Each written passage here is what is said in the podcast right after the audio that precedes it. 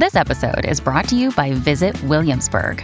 In Williamsburg, Virginia, there's never too much of a good thing. Whether you're a foodie, a golfer, a history buff, a shopaholic, an outdoor enthusiast, or a thrill seeker, you'll find what you came for here and more. So ask yourself, what is it you want? Discover Williamsburg and plan your trip at visitwilliamsburg.com. When you need mealtime inspiration, it's worth shopping Kroger, where you'll find over 30,000 mouthwatering choices that excite your inner foodie. And no matter what tasty choice you make, you'll enjoy our everyday low prices, plus extra ways to save, like digital coupons worth over $600 each week. You can also save up to $1 off per gallon at the pump with fuel points. More savings and more inspiring flavors make shopping Kroger worth it every time. Kroger, fresh for everyone. Fuel restrictions apply. Camp IC report of fire spreading to a structure, 3488 Hoffman. I'm unable to get a hold of the IC. I'm down on Hoffman Road, and uh, we have multiple structures down here. If I don't, if you can relay to them, I need at least five strike teams sent down to this area. On November 8th, 2018, devastating fires swept through Paradise, California. I can't get through the IC with 20 civilians. We're completely surrounded by fire. We're taking a safe zone.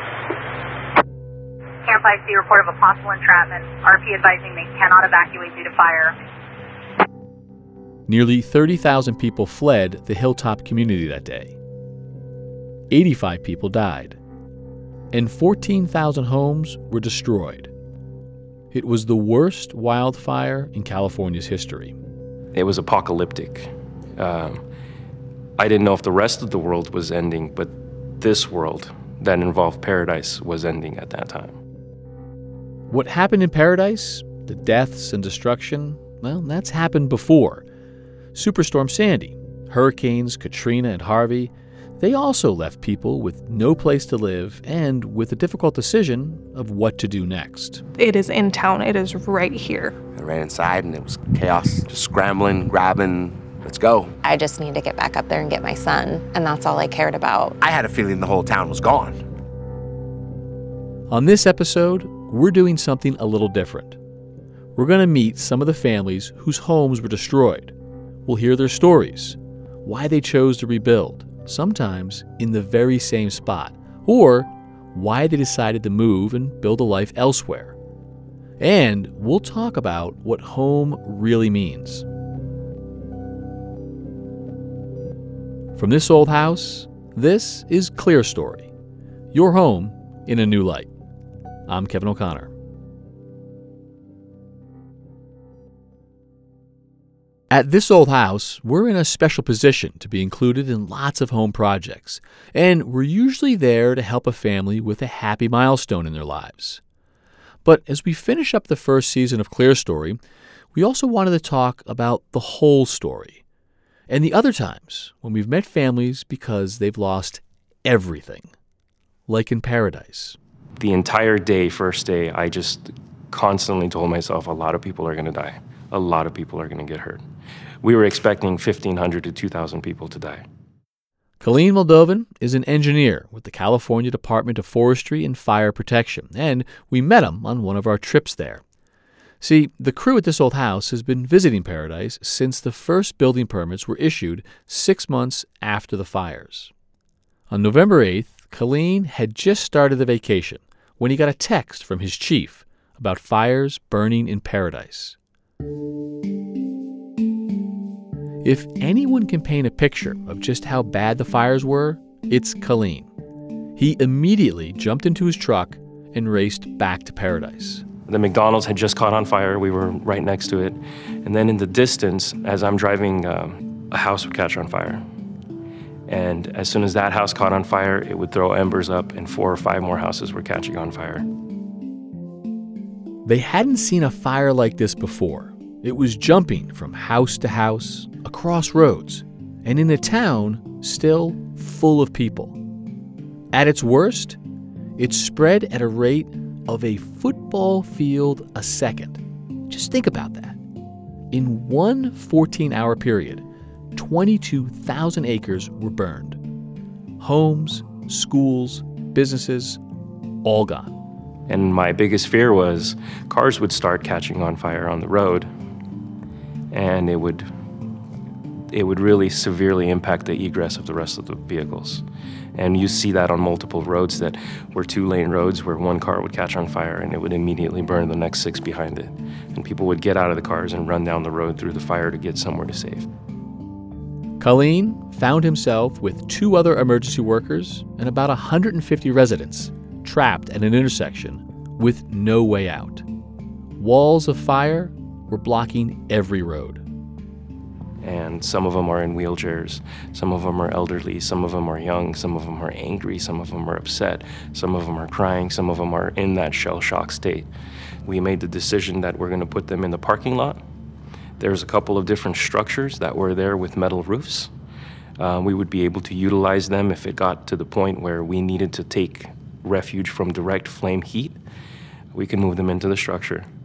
There was a propane field just north of the road that began to the five gallon propane cylinders would take off, and it sounded like a war zone. As you were looking down on that parking lot and those structures, having seen what you just saw going around you, what did you think the chances that those buildings were going to catch on fire were? It was a matter of time. You knew it was going to happen. It was going to happen, and it did. We had a gas station directly next to us, ammunition depot south of us, propane field north of us, and the fire had wrapped around on both sides of this bowl. If you want to talk about piercing screams. The residents that owned those homes were in that parking lot with us. And to have them yell and cry and scream and beg and say, Why aren't you doing anything? was really hard to take. Have you ever thought about the fact that at that time, the safest place to be was a spot surrounded by a gas station, a propane facility, and an ammo depot? How is that possible? It wasn't ideal, but there was enough concrete to uh, to keep it relatively safe. There was not very much vegetation close to it, so it was in that natural bowl. The wind was. We were constantly monitoring the wind to see what it was doing, and it was constantly blowing around that parking lot, that bowl. It was, it was perfectly placed.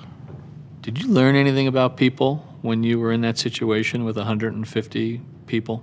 It reinforced everything that I've learned to this point in my life. Which is? that uh, the sympathetic or parasympathetic nervous system, you either fight and you fight till you end, or you fly away and just collapse. And if you can't fly away, then you just shrivel down. It just reinforced that. Did you learn anything about yourself? How can you not? I mean, the whole event was very humbling. It, it, took you down to a level that's real. It brought in everything that really matters into a perspective of what, what truly matters and what truly doesn't. The amount of regular, everyday people that are just citizens that we protect and respond to on a day to day basis, the courage that they had was pretty amazing. The courage that a little grandmother that was helping her friend who was the same age as her, 70s, well into their 70s, and one is helping carry the other. That was amazing. Uh, this event is as successful, and I say successful because the, the number of fatalities is so low, is because of all the people that day that all made the right choices. And helped each other and uh, fought for one another.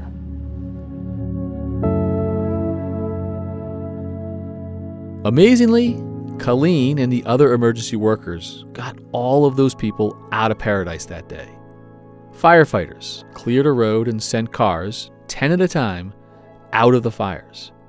But most of the town, including more than 90% of the houses, were burned to the ground. Suddenly, nearly all of the residents were homeless. So it was a foreclosure. Mm-hmm. And The whole thing needed to be gutted. Like before we can move in, we had to tear out the carpet. Avonlea Arntz has lived in Paradise since she was 11. She and her husband Joe bought their home and spent five years remodeling. New floors, paint, everything really. They had just finished the kitchen when the fires hit. That morning, Joe was at work, one town over, and their daughter was at preschool. My husband calls me, lets me know that there's a fire. So I'm like, all right.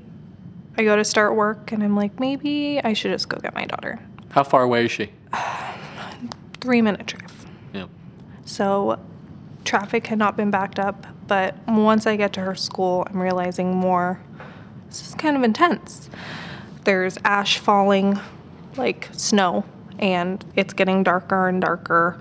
I'm like, all right, I need to get home. In that 45 minutes, I sprayed down my house, I raked my yard, just all the things you don't know how to react in that situation. Instead of loading up every single thing, I'm like, what can I do to maybe save my house? What does spray down the house mean? Like with the hose, I'm just like spraying the fence and spraying the exterior just to kind of, just in case it comes through, maybe it won't catch on fire if it's damp. And what are you raking? The leaves, because we had a lot of oak trees around our house. So we've always had leaves just everywhere. So I was trying to rake a good distance away from the house. So if it did catch, hopefully it didn't catch the house on fire, which obviously was a wasted effort. But I tried. so. And while you're spraying and raking, what's it look like? It's getting dark, going between gray to black to glowing red. There's a few times I'd been talking to my husband, and I was like, uh, "Okay, I am not overreacting. Like, I really need to get out at this point. It's it looks like it's nighttime. Like it's that point, it's like you've never seen before. Ever. Took me three hours to get off of our road. Once I got to the end, I tried to take a side road, and as soon as I get down it, it is a wall of fire. There is no getting through. I'm sorry. What do you think when you see a wall of fire on the road that you think is your way out? How are we actually getting out of this? How am I going to get out of this? It's when I made that phone call to my husband with because we had been talking on and off, giving him a status update, and I didn't know how it was gonna go. I'm thinking of ways if I do have to ditch my car. Am I gonna throw my cat in my purse? I don't have leashes. I'm gonna carry my kid. I'm in flip flops, being obviously not thinking ahead. How am I gonna run out of this? I'm gonna call my husband just to let him know. If we don't make it out, I tried. I will try everything to make sure we get out. But if we don't, I'm sorry. I tried. Don't be mad at me. I love you. Just.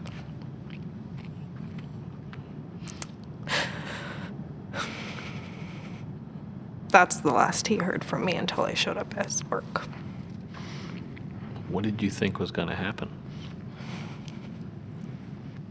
I thought that I was going to have to figure out if I was going to have to leave my animals if I was going to have to ditch my car with everything in it, if I trying to think of where there's potentially water, if we have to run and hide because we're not safe standing in the middle of the road trying to escape the fire from maybe catching on both sides or from the trees. If I had to run, where am I going to go? Like how how are we going to make it so that I don't burn to death trying to escape? I'd have moments of freak out, cry, hyperventilate. Then I'd say, I have to get strong. I have to make it through this. And she did. After spending hours in traffic, a road opened up and Avonlea and her daughter made it to her husband's work. It's only 15 miles away, but it took her all day. Now, it's hard to imagine what Avonlea went through. We can think about what we'd do if we had to leave our house with just a few minutes' notice. But to really live it, to lock your door and to never know if you'll be coming back again? About a week after the fires broke out, Avonlea and Joe found pictures of their house posted to a county website. It was gone.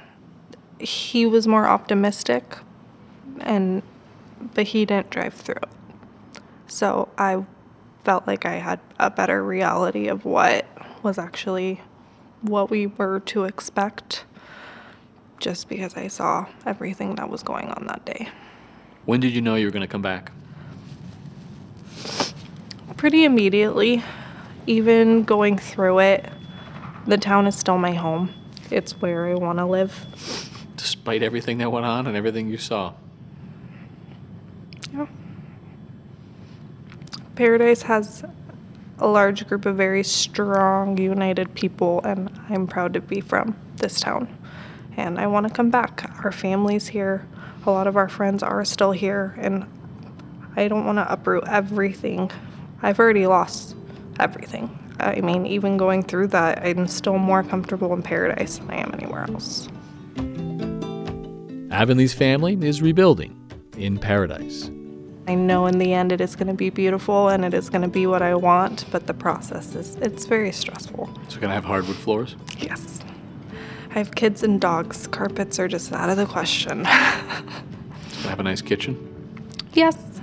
I'd like to say that the one we remodeled is bigger, but this one will be more open and it'll be still the focal point of the house. So. Rebuilding home in a minute.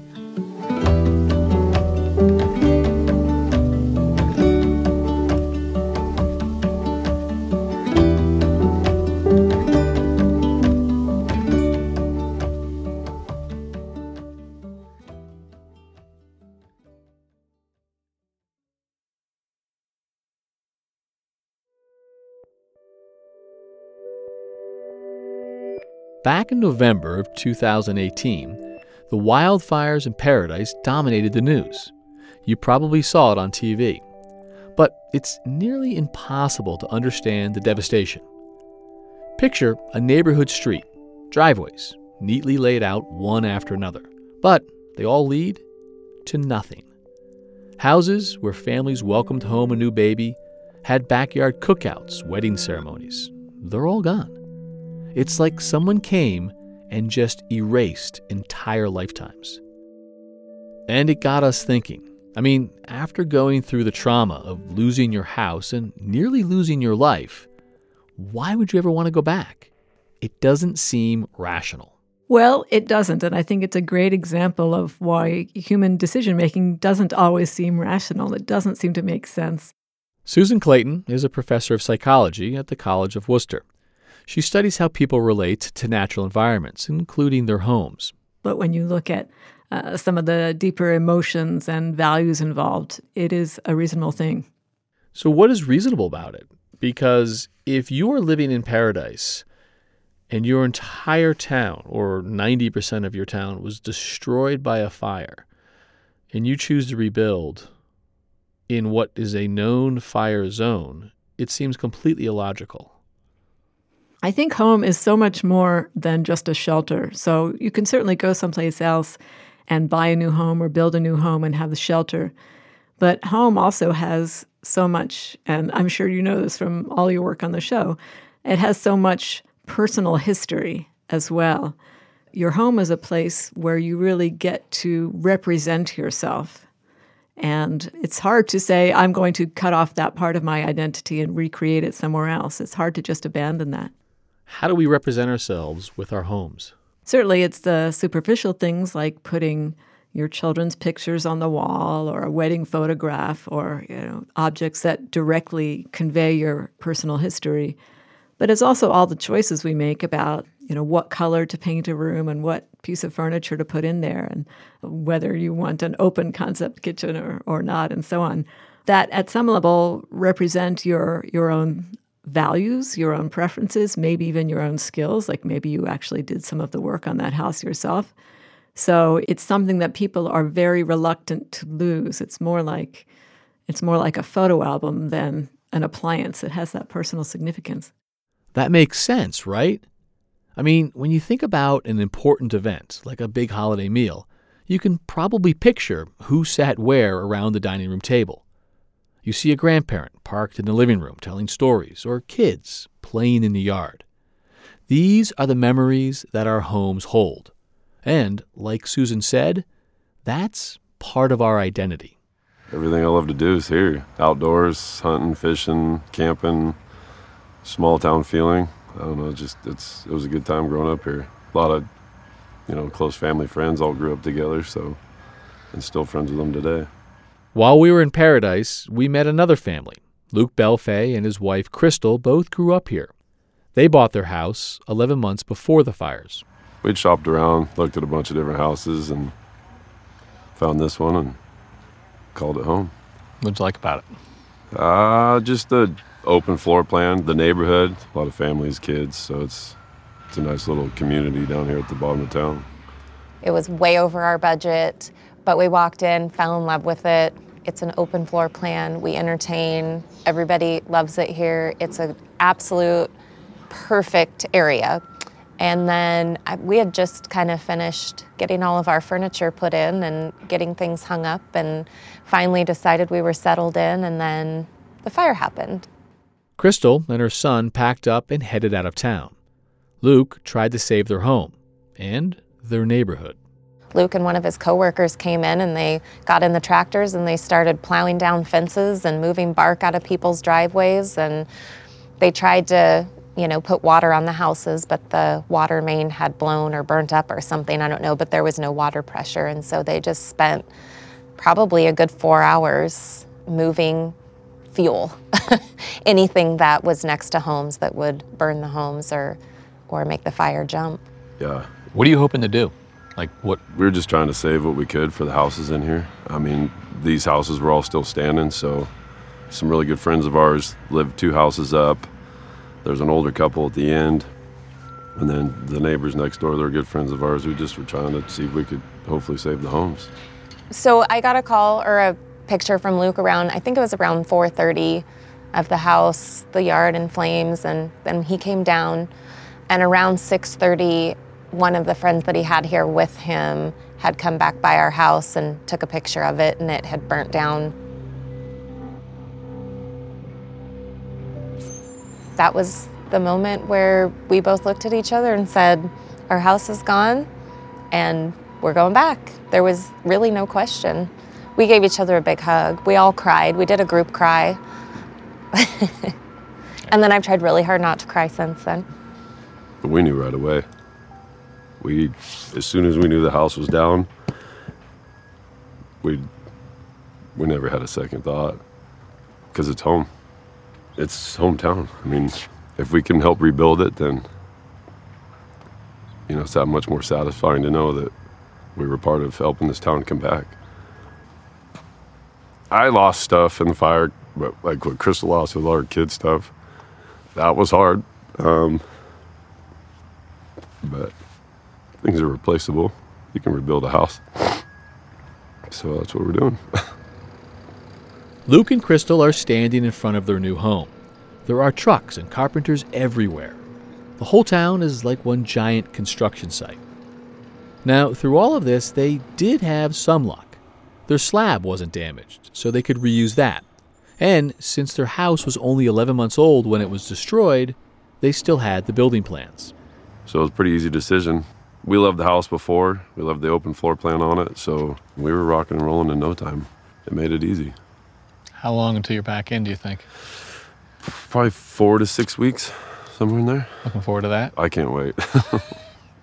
when you're back and in the house and settled, will life be the same as it used to be? Never. It'll never be the same. I'm a big picture person, so I don't know how to get back, you know, that family feeling of all the pictures and things that I hang on the walls and create with all the pictures of the kids and fun times that we've had.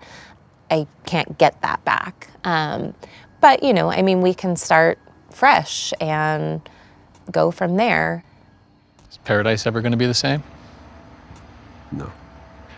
It'll never be the same, but I think it's. I got a good feeling about it. Let's say that. I mean, it'll never be paradise, but it'll be the new paradise. paradise 2.0.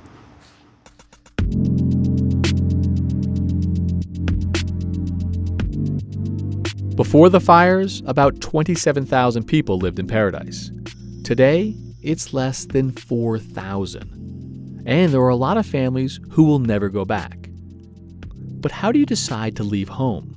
It was the center of everything that we had ever done, you know, from Thanksgiving to Christmas to birthdays to this, that, and the other. So it was precious to us, but we just uh, we just decided to move on. Moving on after the break.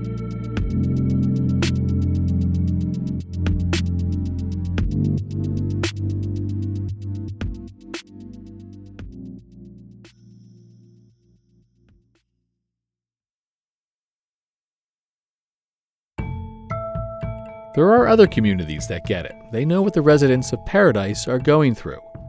Jim Rath and his wife raised their three daughters near Houston, Texas. It's a single story, ranch style type, 3,000 square feet, you know, with a patio, a nice yard. Been there over 20 years, two massive oak trees out in front that were planted when it was built in 1964.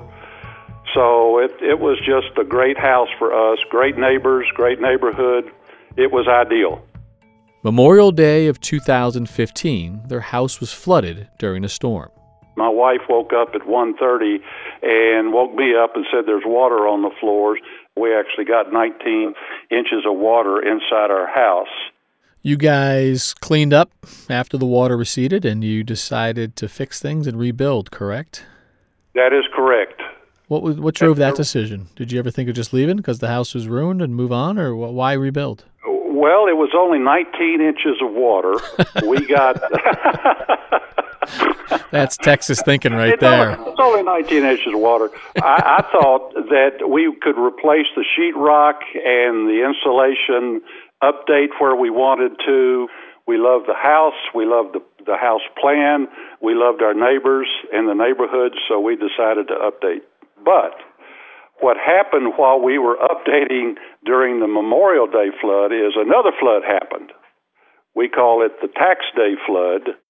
Yep, you heard that right. The Tax Day flood dumped five inches of water in Jim's house while he was in the middle of renovating after the first flood.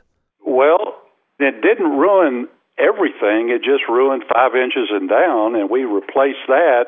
So everything above it we loved, and so we just decided to spend the money to replace everything that the tax day flood uh, ruined and and just go with it because again we like the house we like the neighbors and on and on and on. So no cold feet at this point? No cold feet at all. Anybody calling you crazy at this point? Not yet. Not until hurricane harvey hit in 2017 jim and his wife raised up their furniture and went to stay with one of their daughters o'clock the next morning, I sent my neighbor a text who was still in their house and said, Well, did it flood? He said, Yep, sorry, it flooded. I measured it, and there was 41 inches of water in the house. Are you having cold feet now? uh, yes. And what's what's even worse, my wife is having colder feet. Mm. and she says three strikes and you're out. And so the third flood sort of decided for us that we were going to uh, have to move. I think if you have good neighbors, which we did, if you love the area, which which we did, you want to you want to stay. You know, we don't we're we're so opposed to change that we just want to find each and every way that we can not to have to change but sometimes we are forced to do that. And after Harvey, we felt like we were. And maybe that goes back to what Susan Clayton, the social psychologist, said.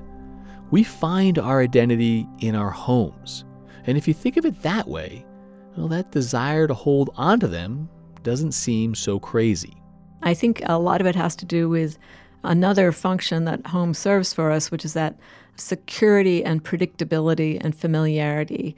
We like to be able to take some things for granted, to know what we're going to encounter.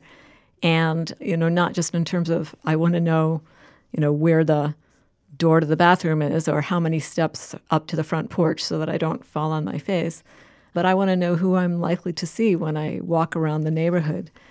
When we lose those things, we lose that sense of stability and security, and we can get a little bit disoriented when my parents were getting old and we were trying to talk them into moving out of their house.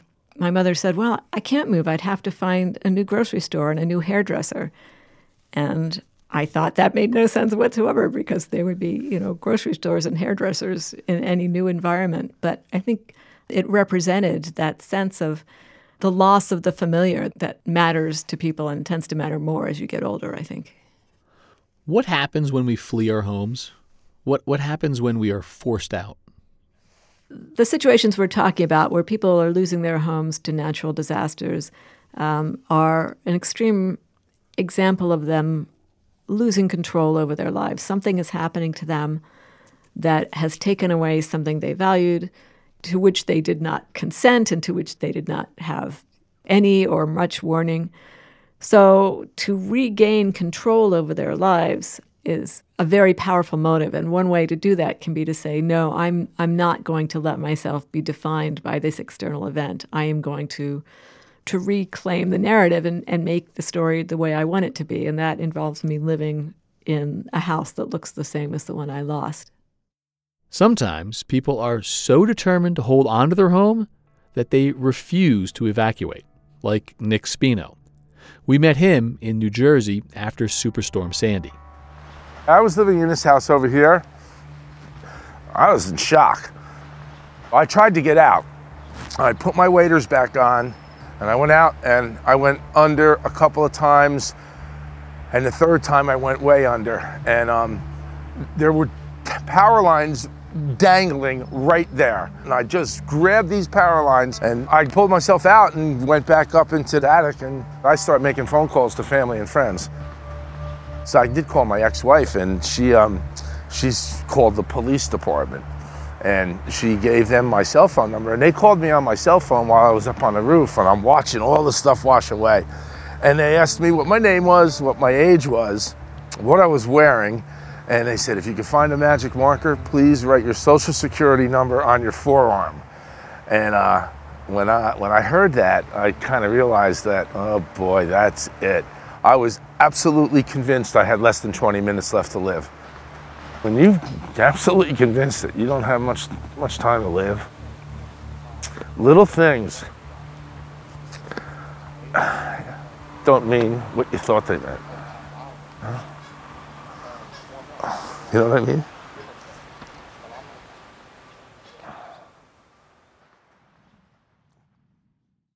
It's haunting to hear stories like Nick's. Here at this old house, we've met lots of amazing people who have been through horrible disasters, from Sandy to Katrina to Paradise. And Richard Trethewey has visited all of those communities as they try to rebuild. So I called him up.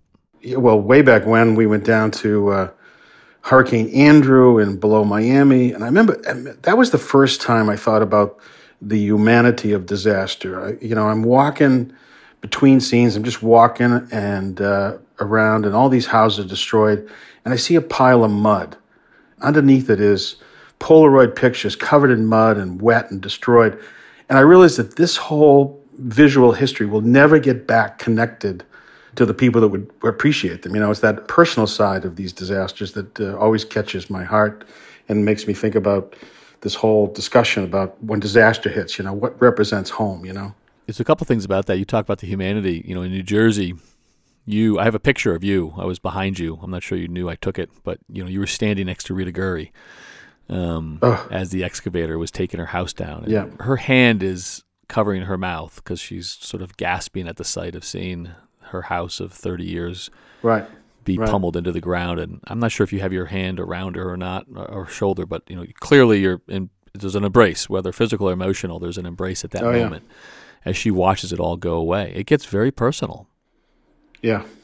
So here was Rita Gurry, the uh, cancer nurse, longtime cancer nurse, which you can, th- those people are near and dear to my heart. And so she's got this amazing compassion. She gets her house completely finished. She gets it paid for.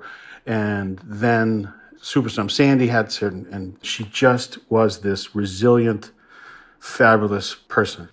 You were standing on the site next to Rita as they took the house down. Then you were Mhm. standing on the exact site several months later as they put a new house up. She put it Yeah. back essentially in the same place. She pushed it up on pilings, but I was struck. I'm always struck because in Paradise, you know, Joe and Avonlea, Luke and Crystal, they're all rebuilding effectively the exact same house that they had already built Yep. in exactly the same spot. And if you're not there, I get it. People say, why do they do this? Like, why do people continue to come back, rebuild in harm's way? I think this whole discussion at home, not to be overly sappy about it, but we all remember what our bedroom looked like growing up as kids. We all remember what our homestead is in our mind's eye. And so, you know, so no matter what you define as home, once it's gone, you you know that's the image you want to get back to. And so Luke Luke was lucky he could copy it exactly because he still had the plans and the foundation, the slab, and so he could completely replace it. Some others are going to modify it, but I think we all want to get back to that romantic place that is home.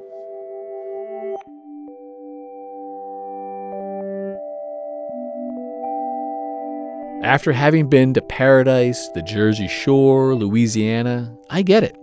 I understand why these people come back. But if you don't get it, well, think about this. A lot of us live in areas prone to flooding, fires, tornadoes, earthquakes, in harm's way. And if something happens to your home, are you leaving?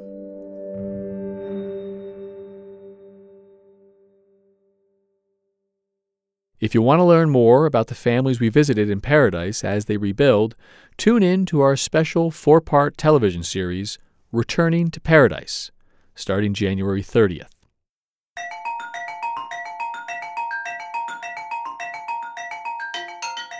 Drop us an email at clearstory at thisoldhouse.com to let us know what you think of this episode. And as we wrap up season one, please let us know if there's anything you want us to explore on season two.